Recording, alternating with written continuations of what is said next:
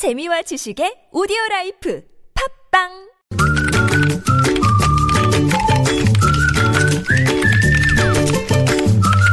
뉴스보다 재밌고 뉴스보다 뜨거운 무적의 댓글 시간입니다. 시사 칼럼니스트 이승원 씨와 함께합니다. 어서 오세요. 네, 안녕하세요. 자, 오늘 첫 소식은요.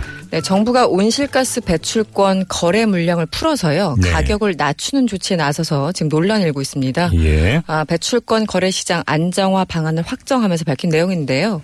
뭐 온실가스를 줄이기 위해서 우리가 배출권 거래제를 지난 2015년부터 시행하지 않았습니까? 예. 음, 그래서 당시 정부는 이제 기업별로 허용치를 할당하고 배출권을 무상으로 지급한 바가 있었습니다.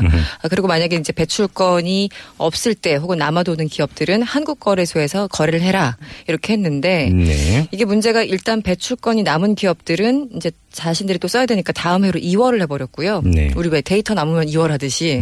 아, 부족한 기업들은 할당치를 미리 끌어다 썼습니다. 그러다 보니까 거래 자체도 거의 활발하지 않은 데다가 가격은 가격대로 급등해서 한마디로 이 업계의 민원이 빗발치기 시작을 한 겁니다. 아, 그러니까 정부가 이것을 풀어서 좀 가격을 낮추도록 하는 그런 조치를 취한 건데 네. 당장 이게 미세먼지 때문에 우리 굉장히 고통받고 있잖아요. 그렇죠, 그렇죠. 네, 그래서 환경단체에서는 미세먼지 대책은 안 세우고 오히려 부추기고 있다 이렇게 강력하게 반발하고 있습니다. 네. 아, 이렇게 되면 기업들은 이 시설 투자를 통해서 온실가스를 줄일 생각은 하지 않게 되고 그냥 저렴한 배출권을 구입해서 쓸 생각만 하기 때문에 결국은 굉장히 어, 악순환이 될 것이다. 음흠. 아, 그리고 한마디로 기업만 부- 배불리는 대책이다 이런 비판이 나오고 있습니다. 댓글 어떻게 달렸어요? 뭐 이런 거죠. 잘한다. 국민들 건강은 안중에도 없다. 이런 비판이 상당히 많았는데요. 예. 아, 예를 들어 이런 겁니다. 어떤 네티즌은 국민은 안중에도 없고 대기업들 재산 불리기에만 정신없는 정부입니다. 음흠. 항상 기업들만 생각하지요. 이것이 헬조선의 시스템입니다. 어떤 분은 중국 측에 미세먼지 항의도 못할 거면 국내에서라도 자체적으로 감소시켜야지 도대체 뭘 하는 건가요? 네. 이런 불만들. 그리고 이것이 장기적으로 보면 국민들 건강이 악화돼서 들어가는 비용이 어마어마할 겁니다. 이 사람들 자식 손주들도 없나 보네요. 이런 글. 음흠. 또 이거는 미세먼지는 공기만의 문제가 아닙니다. 분명히 중금속 섞인 미세먼지는 육지와 바다 등 다양한 경로로 물고기나 가축 등에 축적돼서 물이나 음식 등을 통해서 100% 사람의 인체로 들어오게 됩니다. 네네. 정부가 당장 대책을 마련해야 됩니다. 음. 또 어떤 분은 정부는 그럼에도 불구하고 석탄 발전소를 20 개나 더 만든다고 하는데요. 환경에는 관심도 없군요. 그냥 제발 아무것도 하지 마세요. 근데 여기 좀 반론이 담기긴 했어요. 예. 아, 우리나라는 풍력도 수력도 태양광도 모두 부적절하다고 판명이 났습니다. 아, 결국은 화력 발전과 원자력 외에는 전기를 만들기 힘들다고 하는데 이걸 어쩌라 어쩌라는 겁니까? 이런 또 반박이 있었고요. 예. 아, 마지막으로 1억 원은 미세먼지 얘기하면 고등어 탓하려고요. 국민건강보험료나 내립시, 내립시다. 뭐 이런 아, 댓글들 많았는데요. 기본적으로 미세먼지에 대해서 사람들이 굉장히 예민하게 반응하고 있다라는 걸 알 수 있는 아, 댓글들이었습니다. 목이 따가워요, 저도. 저도 생전 안 하던 마스크를 요즘 하고 다닙니다. 예. 네. 그러니까 말이에요. 자, 다음 소식은요. 네, 이거는 오랜만에 제가 또 연구 소식 가져왔는데 음, 네. 나이가 80이 훌쩍 넘어도 20대의 어떤 젊은 시절의 그 기억력 을 가진 사람들이 있다고 합니다. 굉장히 오. 부러운 일이죠.